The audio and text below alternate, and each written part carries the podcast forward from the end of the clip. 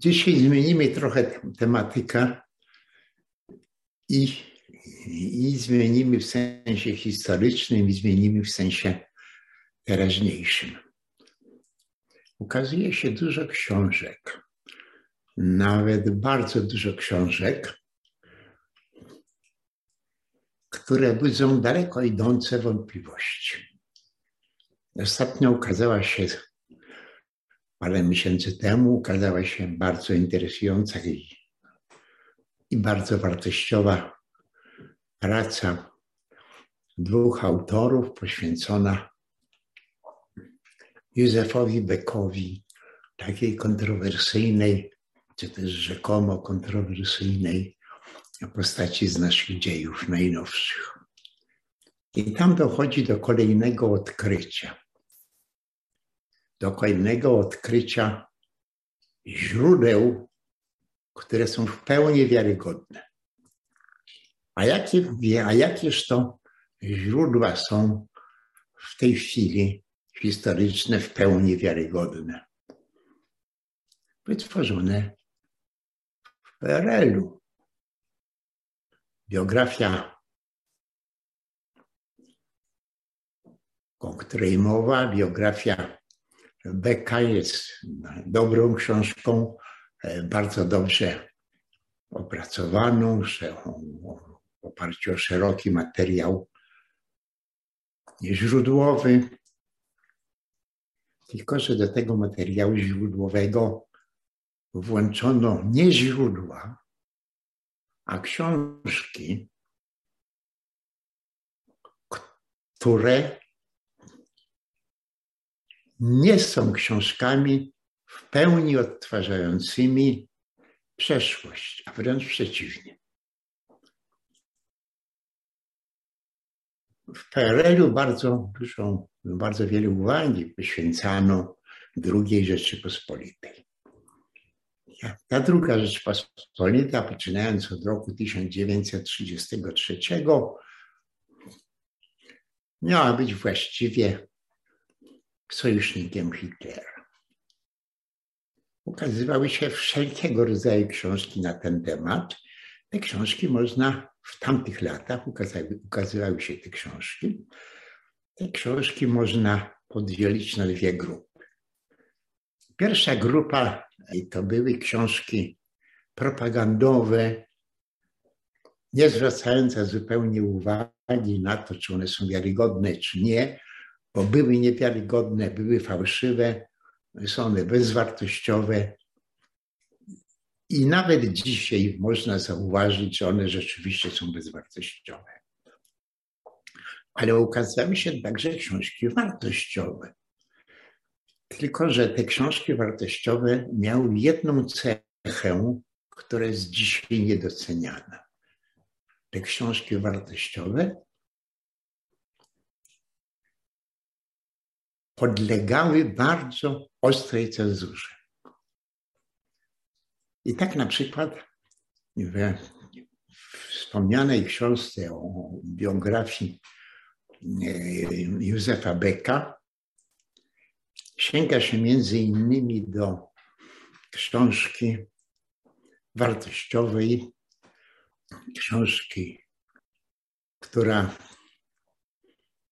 powstała jeszcze w latach 60., powstała w znacznej mierze w oparciu o źródła, dotyczyła stosunków polsko-niemieckich w okresie od dojścia Hitlera do władzy aż do roku 38, 8, 9 i jak współcześni autorzy biografii piszą, do dzisiaj jest to książka, która właściwie jest książką jedyną, e, która te stosunki omawia. Autorzy potraktowali ją poważnie zapominając o tym, że działała cenzura. I w tej książce autor Marian Wojciechowski, wybitny, nieżyjący już historyk, pisze bardzo wyraźnie, że żadnych pomysłów wojny, tak zwanej wojny prewencyjnej z Niemcami nie było.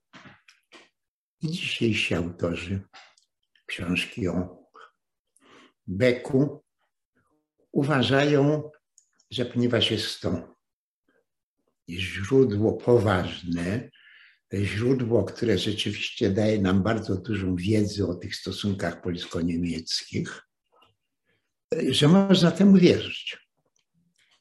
Tak się akurat złożyło, że z Marianem Wojciechowskim, myśmy go nazywali Ryś, Ryś Wojciechowski, Ryś to nie od Ryszarda, tylko jego matka nazywała go Marysiem, a on to zmienił na Ryś. I dla nas był to, dla nas, naszej trójki,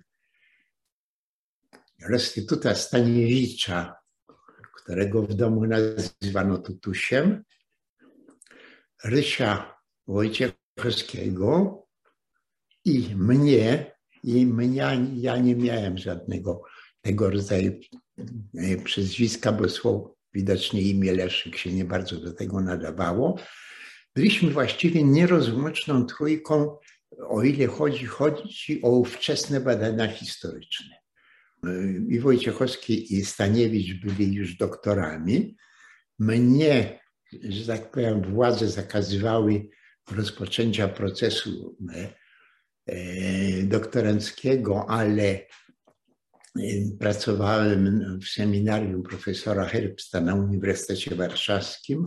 Wojciechowski pracował na Uniwersytecie w Toruniu. Staniewicz pracował w Instytucie Zachodnim w Poznaniu. I w momencie, kiedy Ryś, czyli Marian Wojciechowski, przystąpił do pracy nad swoją książką, pokazywał nam ją, pokazywaliśmy sobie nawzajem nasze własne prace, rozmaite nasze prace, prowadziliśmy na ten temat dyskusję. I ja i Staniewicz e, byliśmy jakby pierwszymi recenzentami tego, co on napisał. E, i staraliśmy się, żeby to wszystko było zgodne z materiałami źródłowymi. Któregoś dnia spotkaliśmy się i w dość smętnej minie był Wojciechowski i mówi: Mój profesor, promotor pracy, bo to była jego praca habilitacyjna, promotor mojej pracy habilitacyjnej uprzedził mnie, że istnieje zapis cenzuralny na wojnę, na koncepcję wojny prewencyjnej. Jeżeli ja nie wycofam z tej książki paru tam rzeczy, ale między innymi wojny prewencyjnej, to ta książka się nigdy nie ukaże. A jak się nie ukaże, no to oczywiście nie będzie można w oparciu o nią zrobić habilitacji. I wtedy przyjęliśmy z bardzo dużym żalem, że tak, rzeczywiście w tej jego książce, e, w tej jego książce nie można nic napisać o wojnie. Bardzo dużo tam było tego, co udało się napisać, ale akurat o wojnie prewencyjnej nie udało się nic napisać. Jeżeli dzisiaj autorzy książki, biografii Józefa Beka sięgając do 1933 roku, piszą, że koncepcji wojny prewencyjnej nie było. To dla nas było to straszne wyrzeczenie, a dla nich jest to dowód naukowy, że tej wojny prewencyjnej nie było. Co to znaczy? To znaczy po prostu, że nasi współcześni badacze nie zdają sobie sprawy, że wszystkie te nasze prace były pracami ściśle mówiąc podlegającymi cenzurze i na zapisy cenzury nie było, praktycznie nie było rady. Tak na przykład w książce mojej pod tytułem Wojna Polska, książce, która e, została wycofana z obiegu, która została potępiona, autorowi zabroniono wydawać w ogóle jakiekolwiek książki, pisać, a, pisać artykuły gdziekolwiek poza tygodnikiem Stolica, w którym pracowałem na etacie, ale w każdym innym nie. Nawet w, nie, nawet w charakterze polemiki, że tam coś napisali, a żeby to poprawić, to wszystko nie. Otóż to ja też ulegałem zapisom cenzuralnym i co więcej, te zapisy cenzuralne wpłynęły na tą książkę. Tak na przykład w wojnie polskiej nie ma stwierdzenia, że był tajny dopisek, tajna część porozumienia, które Niemcy i Związek Sowiecki zawarli w roku 1939 e, w sierpniu. Otóż ja nie mogłem, ja nie mogłem napisać, że była tajna część, tajny dopisek. Ja to oczywiście ominąłem. Ja przy innej okazji napisałem, że gdy doszło do, że tam pod koniec lat, pod koniec września e, doszło do kolejnego ustalenia e, sowiecko-niemieckiego, w następstwie tego ustalenia lubelskie E, trafiło do generalnej guberni, a Litwa trafiła do obozu sowieckiego. Ten podział był zrobiony i akurat tu nie było zapisu cenzury. Ja mogłem po prostu to napisać i ja wtedy napisałem. Zmieniono pierwotne ustalenia i tą granicę przesunięto na Bóg, z Wisły na Bóg. To ja ominąłem zapis po prostu cenzor był za głupi i e, mogłem e, ten albo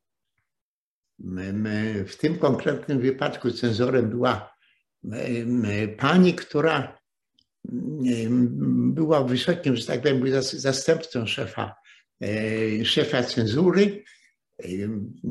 Rok 70 Drugi to jest jeszcze taki rok daleko poświętej liberalizacji. Ona chętna była ku tej liberalizacji, nie naciskała za bardzo, ale mówiła, nie ma możliwości, żeby napisać e, tajne uzupełnienie. Nie ma takiej możliwości. Natomiast nie dostrzegała, albo rzeczywiście nie zauważyła, że ja w innym miejscu piszę, zmieniono układ, granica przechodzi z Wisły na Bóg. Niektóre rzeczy, które w tej książce napisałem, to z góry wiedziałem, że nie mogę ich napisać. Nie mogłem napisać przede wszystkim całej puenty wojny polskiej. Puenty, sprowadzić to do czegoś. Tylko wiedziałem, że czytelnicy tej książki, przynajmniej znaczna ich część, na tyle znają dzieje najnowsze, te dzieje lat 40., 50., 30., 40., 50., na tyle znają dzieje najnowsze, że jak ja dosłownie czegoś nie napiszę, to, to oni to też zrozumieją. I ja na przykład napisałem, Francuzi zobowiązali się ruszyć 15 dnia po dniu początkowym e, francuskiej mobilizacji. Sowieci chcieli e, przystąpić do wojny przeciwko Polsce w momencie, kiedy się dowiedzieli, że czołgi niemieckie stanęły pod Warszawą 8 września, ale 9 września zmienili zdanie i postanowili o dwa tygodnie odłożyć. To ja też napisałem. I czytelnik, który te daty znał, wiedział, czego ja nie mogłem napisać. Ja nie mogłem napisać bardzo prostej rzeczy, a mianowicie takiej rzeczy, że gdyby Francuzi ruszyli terminie, do którego się zobowiązali, a Stalin ruszył w terminie, który przewidywał i nie przyspieszył go, a przyspieszył go, bo się wystraszył, że Niemcy, którzy podchodzili pod Lwów, e, że Niemcy e, wprowadzą tam rząd nacjonalistów ukraińskich. Tego się bał i przyspieszył swój atak. Otóż, gdyby Francuzi nie opóźnili, a, nie, a, a Sowieci nie przyspieszyli, to druga wojna światowa kończyła się w październiku 1939 roku klęską Niemiec. My dzisiaj mówimy klęska wrześniowa, klęska wrześniowa. W wojnie polskiej tego, tego określenia nie ma, ponieważ wszyscy wiedzieliśmy, przynajmniej ci, którzy byli mniej więcej świadomi historii w owym czasie, żyli i byli świadomi, żyli i w 1939 roku, i żyli w tym 72 roku. To oni wiedzieli, że i ja to zresztą przedstawiam e, w wojnie polskiej, pokazuję, jak słabe siły niemieckie są na zachodnim froncie, jak potężne siły francuskie są, jak potężne siły francuskie są na y, zachodnim froncie. Ilość dywizji francuskich, które się nad granicą jeszcze częściowo przed wojną e, e, skoncentrowały, to są dziesięciokrotnie, dziesięciokrotnie większe od sił niemieckich. Między Renem a Luksemburgiem Niemcy mieli siedem dywizji, z czego dwie, dwie dywizje rezerwowe, czyli znacz, znacznie, gor, znacznie gorzej uzbrojone, słabsze i tak dalej, ale łącznie siedem dywizji. Naprzeciwko stały bezpośrednio trzy armie francuskie, które miały łącznie około 70 dywizji. Na froncie Renu, na przykład na froncie Renu między Strasburgiem a e, granicą szwajcarską, Niemcy mieli trzy czy cztery bataliony Landwehry, to znaczy mm, tej takiej najgorszej, najgorszej rezerwy bo armia niemiecka dzieliła się na trzy grupy. Na dywizje czynne, na dywizje rezerwowe, które się przynajmniej nie, nie wszystkie, ale nadawały, że tak powiem, do samodzielnych działań wojskowych i dywizje Landwehry, które w zasadzie obejmowały tylko weteranów y, z I wojny światowej. Otóż między Strasburgiem a granicą szwajcarską było, były trzy albo cztery bataliony tej e, Landswery, a po drugiej stronie stała ósma e, armia francuska, która miała siedem dywizji. Tutaj e, jeden, jeden pułk takiej półwartościowej, trzy bataliony, jeden pułk półwartościowej, a po drugiej stronie Renu kilka dywizji. Jakby nie wszystkie wzięły udział. Po prostu front zachodni był nie do utrzymania. A z frontu na froncie wschodnim armia niemiecka została całkowicie związana przez Polaków. Trwała bitwa nad Bzurą. Propaganda hitlerowska, ówczesna propaganda hitlerowska nazwała bitwę nad Bzurą.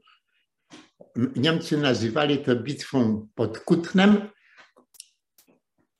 nazwała największą bitwą w historii świata.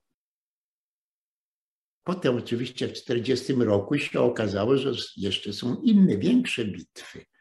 W ciągu II wojny światowej się okazało, że istnieją inne bitwy. Ale propaganda niemiecka na wrzesień 1939 mówiła, bitwa pod Kutnem to jest największa bitwa w historii świata. Armia niemiecka była, była z tym związana. Armia polska 17 września była silniejsza od armii włoskiej, ustępowała oczywiście armii rosyjskiej, sowieckiej, i armii niemieckiej, i armii francuskiej, ale była, przynajmniej siły lądowe były znacznie silniejsze niż w Wielkiej Brytanii. 17 września, kiedy ruszyli Rosjanie,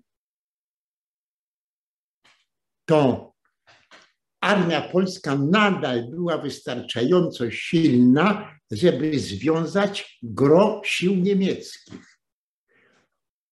Pierwszą dywizję e, z frontu polskiego, dywizję górską, ponieważ ta dywizja od strony słowackiej e, nacierała i była stosunkowo bliska do linii kolejowych, przez Słowację, Czechy na, na zachód, gdy wszystkie inne dywizje, które weszły na teren Polski, były odległe od linii kolejowych, ponieważ większość, wszystkich armii większość e, e, działała na piechotę, nie była zmotoryzowana.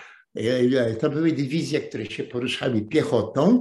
To samo wycofanie wojsk, żeby przejść na front zachodni, ta sama operacja zajmowała kilk, co najmniej kilka dni, żeby się wycofać z Polski i dotrzeć do niemieckich linii kolejowych, co najmniej kilka dni, żeby odpowiednie siły niemieckie przerzucić z frontu polskiego na front zachodni, trzeba było mniej więcej dwóch tygodni.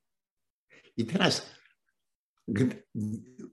wojska niemieckie, które stały na granicy zachodniej, ta mała grupa niemiecka w ciągu paru dni została rozbita. I Francuzi niemalże bez walki zajmowali całą Nadrenię aż po, aż po, e, aż po Zagłębie Rury. Najpierw Zagłębie Sary, a później aż pod Zagłębie Rury, aż pod Kolonię. I Niemcy, które nawet jeżeli przesunęły te wojska swoje na zachód, to nie miały jeszcze wystarczającej siły, żeby podjąć z Francuzami równą walkę. Proszę pamiętać, że Niemcy zaatakowały Francję kilka miesięcy później, zaatakowały e, Francję e, w maju 40 e, roku. Dlaczego tak późno? Dlatego, że od między wrześniem a majem armia niemiecka zwiększyła swoje siły mniej więcej o 30%. Ilość dywizji była znacznie większa, ale nieważne, że była większa ilość dywizji. Wszystkie dywizje, które były zmobilizowane na kampanię wrześniową, to jedna trzecia z nich nie nadawała się do walki, ponieważ była dywizje rezerwowe, mogły tylko, e, ponieważ były niedoszkolone, 12 dywizji czynnego niby wojska, dwa tygodnie jeszcze musiało prowadzić ćwiczenia, żeby uzyskać zdolność nawet nie walki, ale zdolność poruszania się w przestrzeni. Po prostu armia niemiecka w 1939 roku była znacznie słabsza od armii niemieckiej w 1940 roku. Książka pod tytułem Wojna Polska nie napisała tego, bo by żadna cenzura nie puściła, ale znaczna część czytelników rozumiała to. I dla nich określenie, na przykład dla Abrahama, określenie klęska wrześniowa jest nieprawdziwe wojen nie ma, nie zdążyliśmy. Ponieśliśmy bardzo ciężkie straty. Ponieśliśmy bardzo ciężkie straty, ponieważ zaczęliśmy wojnę nad samą granicą, żeby przetrwać i dać czas Francuzom na rozpoczęcie ofensywy. Ponieśliśmy bardzo ciężkie straty, ale byliśmy zdolni do toczenia wojny, do wiązania Niemców nadal a będąc zdolni do wiązania Niemców nadal, oddawaliśmy Francji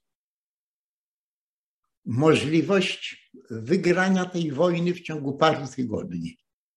Niestety francuski naczelny dowódca, generał Comleon, bardzo inteligentny człowiek, e, świetny organizator, był człowiekiem, który się na to stanowisko nie nadawał, ponieważ on przez całe swoje życie ani dnia nie dowodził czynną jednostką na froncie.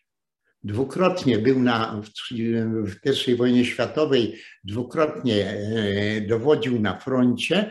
E, za pierwszym razem brygadą e, strzelców alpejskich, za, drugą, za drugim razem dywizją rezerwową, ale one były na martwym odcinku frontu, gdzie nie prowadzono żadnych działań. On po prostu nie miał żadnego doświadczenia. On cały czas był na tyłach.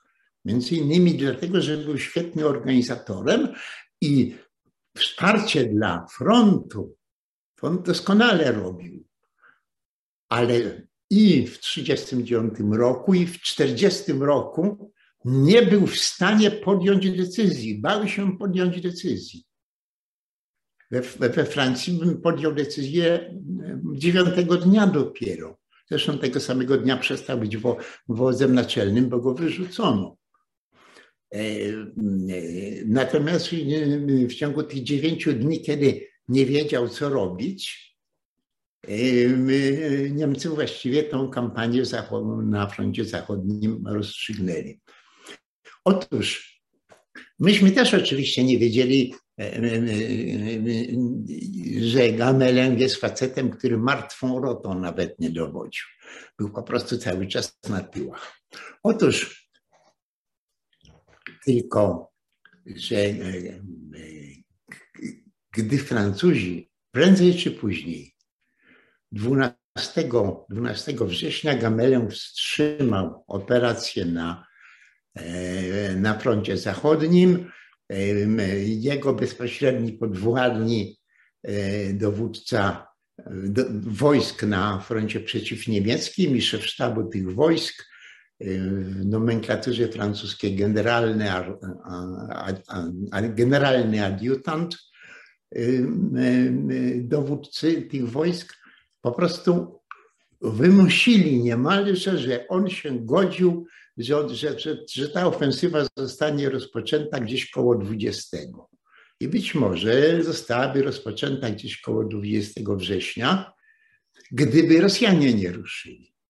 Ale to, co powiedziałem na początku i co było przecież znane znacznej części czytelników pierwszego wydania wojny polskiej, że gdyby Francuzi dotrzymali terminu,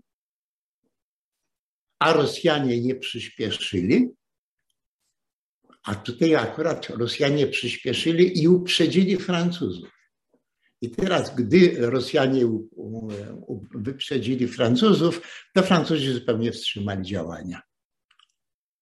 Gdyby tego nie było, to ta druga wojna światowa by się prawdopodobnie skończyła w październiku. I teraz to ludzie w roku 1972, jak czytali wojnę polską, wiedzieli. Oni mnie nie dlatego chwalili, że ja tam nie byłem w stanie napisać, e, że był tajny protokół e, sowiecko-niemiecki. To oni mnie oczywiście za to nie, nie chwalili, ale rozumieli, dlaczego ja nie używam tego słowa tajny protokół, chociaż z opisu wynikało, że coś takiego było.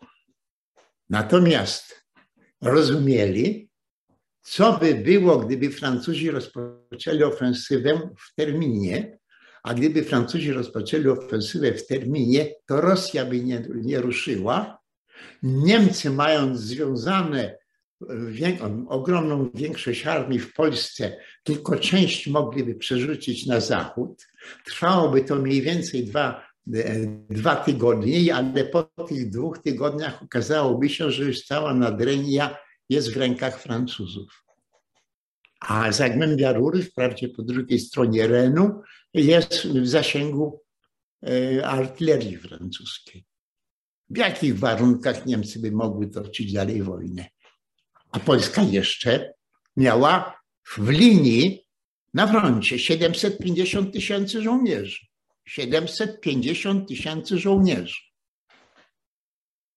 Owszem, wszyscy dostali mocno w skórę. Zaczęliśmy wojnę, mając ogólnie po mobilizacji milion pięćset pięćdziesiąt, a z czego na, front, na, e, na froncie bezpośrednim milion dwieście tysięcy. Z tych miliona dwieście tysięcy, siedemset pięćdziesiąt wielkie straty, wielkie straty. 700, jeszcze 750 tysięcy ludzi walczyło. I oczywiście nie, nie, nie zamierzały się poddawać. Natomiast jak ruszyli Rosjanie, to już dalej ruszyć nie było można. Ja nie mogłem napisać, ale wróćmy do y, wojny prewencyjnej. Wojciechowski nie mógł napisać, że była wojna prewencyjna. Natomiast współcześni autorzy, którzy, no nie da się ukryć, wyższe studia e, e, kończyli w sytuacji, kiedy upadał PRL, ale programy uczelniane były programami PRL-owskimi, po prostu nie zdają sobie sprawy, że ta, nawet ta wartościowa część literatury przygotowanej PRL-u, tam gdzie starano się jak najwięcej pokazać, tak jak, jak Marian Wojciechowski chciał jak najwięcej pokazać. Ja najwięcej chciałem pokazać, czy Restytut Staniewicz, razem żeśmy to przecież opracowywali i wiedzieliśmy, że, że, że na cenzurę prawie nie ma rady. Można ją oczywiście kiwać tak czy inaczej, ale prawie, że nie ma rady. I wiedzieliśmy, że czytelnik to zrozumie. Ale dzisiejszy czytelnik tego nie rozumie. Dzisiejszy czytelnik nie wyobraża sobie nawet, co by mogło nastąpić, gdyby Francuzi w terminie zaatakowali. Nawet sobie tego nie wyobraża i uważa się, że klęska wrześniowa 1939 roku była nie do uniknięcia. Nieprawda. Była oczywiście do uniknięcia, gdyby Francuzi ruszyli. Rosjanie by wtedy nie ruszyli, Niemcy nie mieli szansy wygrania tej wojny. Ale to dotyczyło przecież nie tylko e, tej książki. To dotyczyło wielu innych rzeczy. Jeżeli mówimy o tej wojnie prewencyjnej i mówimy o biografii Beka, to szkoda, że ja przypuszczam, że oni że znają, ale że czytali, ale nie, nie doceniają autorzy tej książki dwóch bardzo ważnych dokumentów. Wprawdzie te dokumenty zostały napisane już po kampanii wrześniowej, ale są w pełni wiarygodne. Beck napisał jeszcze w 1939 roku takie wspomnienia, materiał wspomnieniowy z, z, te, z okresu międzywojennego i napisał bardzo wyraźnie, że, że była wojna prewencyjna. Beck to napisał w Rumunii marszałek Śmigły, który jeszcze był w Rumunii, ale był e, po drugiej stronie Rumunii, dopiero jak się przedostał na Węgry i pisał, i w następnym roku pisał książkę, to nie wiedząc, co pisze, e, co pisał e, Beck, pisał to samo. Wojna prewencyjna to nie były jakieś wielkie e, odwoływania się, tylko wspomnienia, że było coś takiego jak wojna prewencyjna, przy czym Beck zaraz się zastrzegł. To jest jeszcze przełom 39-40. E, nie wymawiajmy Francuzom, że nie pomogli, bo od Francuzów zależą, zależą dalsze losy wojenne. A więc Beck wspomina tylko, że jakaś tam wojna prewencyjna była.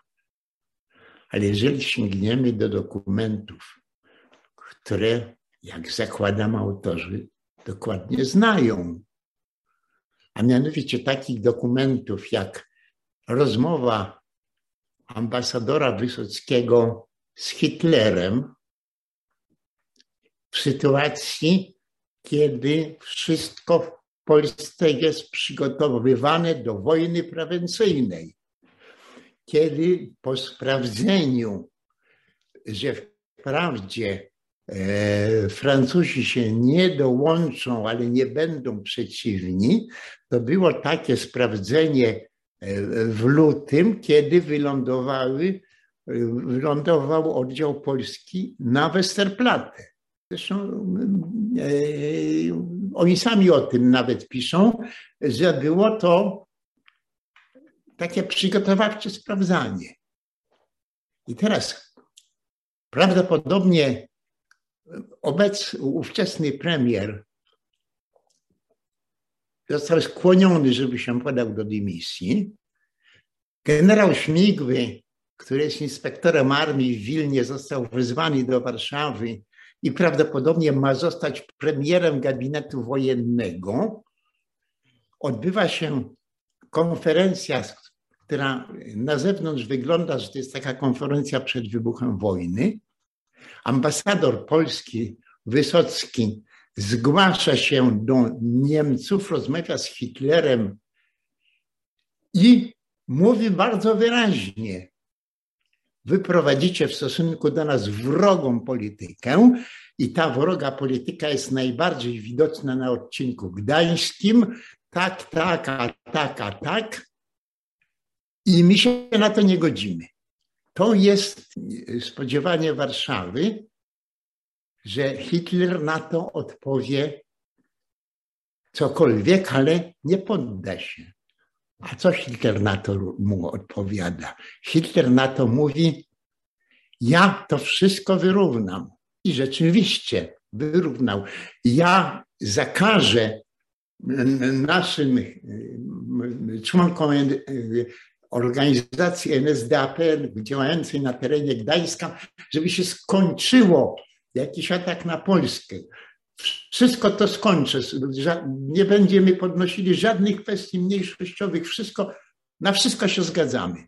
Wiceminister spraw zagranicznych Bilow, jak się o tym usłyszał, złapał się za głowę i powiedział: Nigdy do tego nie dopuszczę. Nigdy do tego nie dopuszczę, że, żebyśmy ustąpili przed tymi Polakami.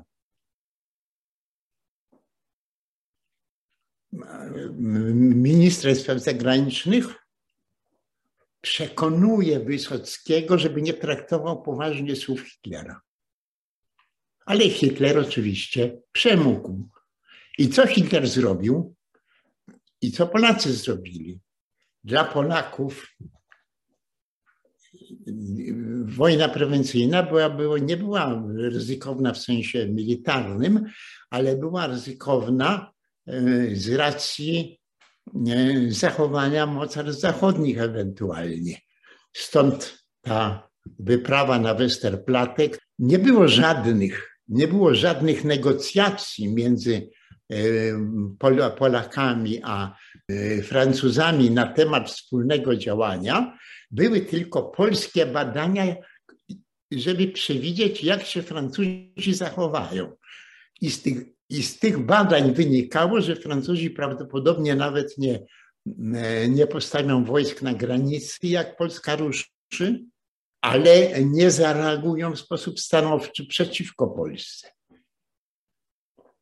Tylko, że wygodniejsze dla Polski, wygodniejsze dla Polski było ustąpienie niemieckie niż konieczność przeprowadzenia wojny. I Hitler zmusił Neurata, ministra spraw zagranicznych, zmusił Bilowa, wiceministra, zmusił Urząd Spraw Zagranicznych niemiecki, że y, zmusił hitlerowców y, w Gdańsku i nie tylko w Gdańsku, na Śląsku i tak dalej. I, I nagle oni wszyscy stali się grzeczni w stosunku do Polski. To mówiąc inaczej, bez wojny prewencyjnej, która była w jakiś sposób ryzykowna, uzyskaliśmy bardzo istotny sukces. Przedtem Niemcy kilkadziesiąt razy występowali do Ligi Narodów o tym, że rzekomo e, mniejszość niemiecka w Polsce jest prześladowana. Po rozmowie Wysocki-Hitler e, w Berlinie ani razu nie wystąpiono ze skargą, że mniejszość niemiecka jest prześladowana. A ona była tak samo traktowana przez cały czas.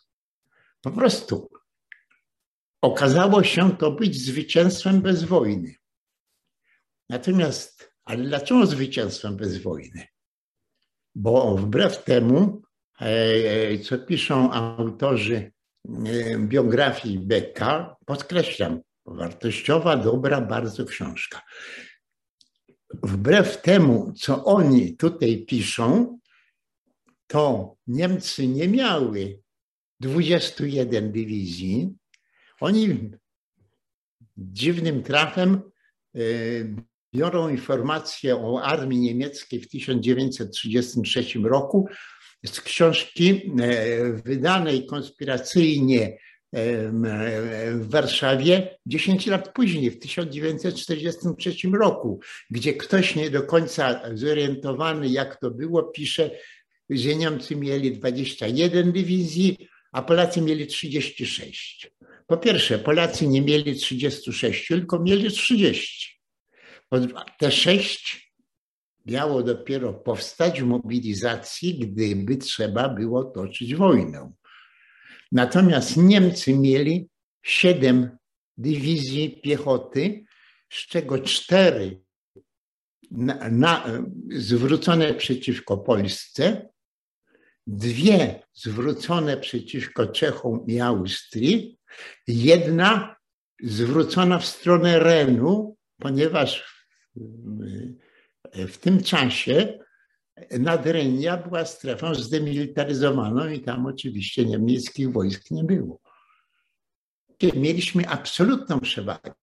I teraz Hitler, który dwukrotnie w owym czasie zasięg, za, za, e, zasięgał opinii wojska, czy wojsko się godzi na sytuację, że może dojść do starcia zbrojnego z Polską. Po raz pierwszy to zrobił 30, 30 e, e, stycznia 1933 przejął władzę i mniej więcej dwa tygodnie później, w lutym, roz, roz, zorganizował taką prywatną niejako konferencję z generalicją niemiecką i generalicja niemiecka powiedziała na litość boską, jak, jak dojdzie do wojny z Polską, to od razu ją przegrywamy. To był pierwszy raz. A drugi raz był, kiedy on rozmawiał i kiedy powiedziano mu dokładnie to samo. To był już kwiecień 1933 e, roku. I oczywiście ta armia niemiecka nie była, e, e, no nie tylko, że nie była w stanie powiększyć się, ale nawet nie miała aparatu mobilizacyjnego. Służba w Reichswehrze była służbą e, ochotniczą i ograniczoną. Armia niemiecka nie mogła mieć e, lotnictwa, nie mogła mieć czołgów, nie mogła mieć ciężkiej artylerii i nie miała. Była po prostu słabisieńka. I oczywiście nie było żadnym problemem, żeby tą armię po, po, pokonać. Autorzy tej książki najwyraźniej nie czytali, nie zetknęli się z pracami, które szczegółowo, ja mam w domu co najmniej kilka książek, z których się można dowiedzieć. Mam książkę, gdzie każdy najmniejszy garnizon niemiecki jest omówiony. Niemcy, nawiasem mówiąc, mieli to samo o polskiej armii. E, dzisiaj e, to jest wielka tajemnica, gdzie jakie wojsko stoi. To jest oczywiście, ta wielka tajemnica to jest oczywiście dziedzictwo komunistycznego państwa, dziedzictwo PRL-u, jeżeli sięgniemy do Francji, czy do Anglii, czy do Stanów Zjednoczonych, to będziemy wiedzieli bardzo dokładnie, jaka jest armia, gdzie, gdzie są koszary, ponieważ jest to nie do ukrycia. Jak jest nie, nie do ukrycia, to nie, nie można otaczać tego tajemnicą. I natomiast w PRL-u, kiedy wszystko było tajemnicą, to oczywiście e, jest ta tajemnica i dzisiaj, jak się pana spytam, ile dywizji i jakich i gdzie rozmieszczonych ma obecne wojsko polskie, to pan powie, skąd ja mam to wiedzieć. No bo, bo oczywiście e, wielka, bo oczywiście wielka tajemnica. Nawet nie wiemy, ilu żołnierzy obrony terytorialnej jest na granicy z Białorusią, prawda? Nie jest to jakaś wiadomość ważna tam specjalnie, ale nawet tego nie wiemy. Dowiadujemy się tylko, że liczebność policji przekroczyła 100 tysięcy. Nie ma żadnego problemu, żeby dowiedzieć się, gdzie była, jakiej wielkości była armia niemiecka, jakiej wielkości była armia polska, gdzie ona stacjonowała. Tylko, że niestety dowiadujemy się w dobrej książce i w dobrej wierze, że Polska to miała znacznie silniejszy, że ten, ten silny, to był silny ten przeciwnik, bo 21 dywizji to jest trzy razy więcej niż 7, prawda? A z tych 21 dywizji, cztery dywizje, tylko cztery dywizje są naprzeciwko Polsce wystawione, a resztę muszą bronić pozostałej części granicy. To jest bezbronność, to jest bezbronność Niemców. I jaki wniosek z tego wszystkiego jest? Ogromnym błędem polskiej współczesnej, nie tylko historiografii, historiografii czasów najnowszych. Nie tylko historiografii, ale nawet zwykłej publicystyki. Ogromnym błędem jest niedostrzeganie, w jakich warunkach coś powstawało w PRL-u. Jeżeli książka była wydawana, to ta książka podlegała cenzurze. Założeniem propagandy perelowskiej było stwierdzenie Beck sojusznik Niemców. To stwierdzenie było tym łatwiejsze do przyjęcia, że po wrześniu 1939 zmienił się obóz rządzący Polską i przeciwnicy tego obozu, który do, 30, do, do września 1939 roku rządził Polską, to zostali zepchnięci także, także do obozów koncentracyjnych i to nie na terenie, nie myślę o terenie zajętym przez Niemców, myślę o terenie brytyjskim. Obóz koncentracyjny, gdzie trzymano działaczy czołowych z okresu drugiej połowy lat 30. mieścił się w Wielkiej Brytanii na Wyspie Wężów. Oczywiście nie był to taki obóz koncentracyjny jak niemiecki, tylko tyle, że nie można go było, nie można go było opuścić. Po prostu, po prostu tam siedzieli. Tam siedziało kilku generałów, wielu polityków i tak dalej. Otóż dzięki temu tacy ludzie jak Beck i tak dalej nie są już traktowani jako sojusznicy Hitlera, ale są traktowani jako ludzie, E, którzy byli winni upadkowi Polski w 1939 roku. Mimo, że wszystko zrobili, żeby tego upadku nie było, i gdyby Francuzi w terminie i Rosjanie w terminie, to, to już byłoby za późno, wzięli udział w tej wojnie, to by wypadło to inaczej nie byłoby wtedy klęski wrześniowej, tylko byłyby bardzo wysokie straty poniesione w pierwszych tygodniach września. Tylko taka, tego rodzaju, tego rodzaju różnica. I jakby reasumując to, o czym dzisiaj mówimy. Jeżeli nie zrozumiemy, czym był PRL, to my się sprowadzamy do myślenia typu PRL-owskiego. Coraz, coraz bardziej wyraźnie to widać. Coraz bardziej wyraźnie widać wzorzec lat 60., wzorzec dyktatora, który jest szefem partii i nie pełni żadnego, e, albo tylko formalny, tylko jakiś urząd państwowy. To, co się dzisiaj, że tak powiem, usiłuje wprowadzić, nie ma żadnych trzech e, najwyższych władz, one wszystkie są podległe jednej władzy, a ta władza nie podle, jest podległa władzy partyjnej. To jest przecież e, Gomułka. To jest Gomułka po 56 roku oczywiście. To jest Gomułka w latach 60. My, my, my to wprowadzamy. Nieświadomie. Ja rozumiem.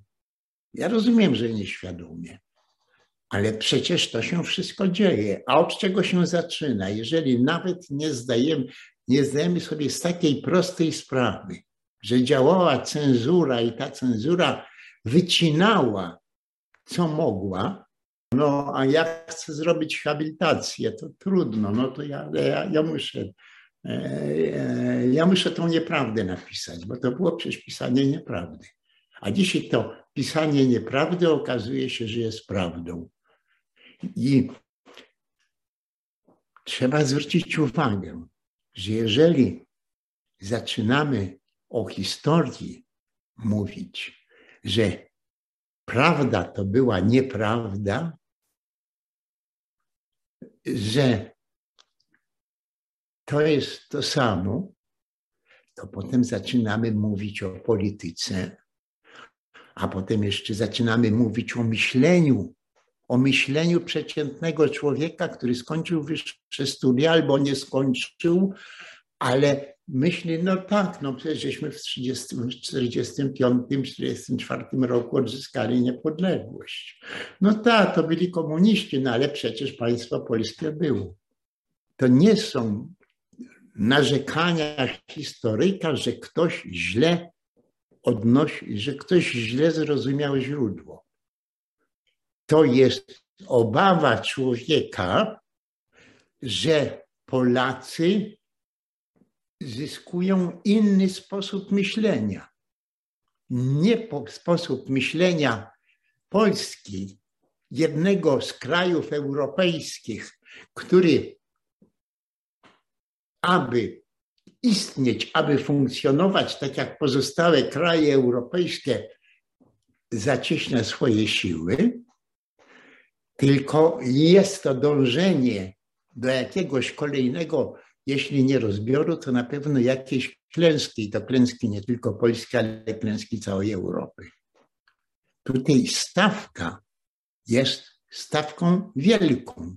To nie jest tylko stawka, że źle sięgnięto do źródła, że się nie rozumie źródła, że się nie rozumie warunków, w jakich powstawało źródło. To jest po prostu zatrata racjonalnego myślenia politycznego. A to jest coś bardzo groźnego. To jest naprawdę coś bardzo groźnego. Dziękuję Państwu.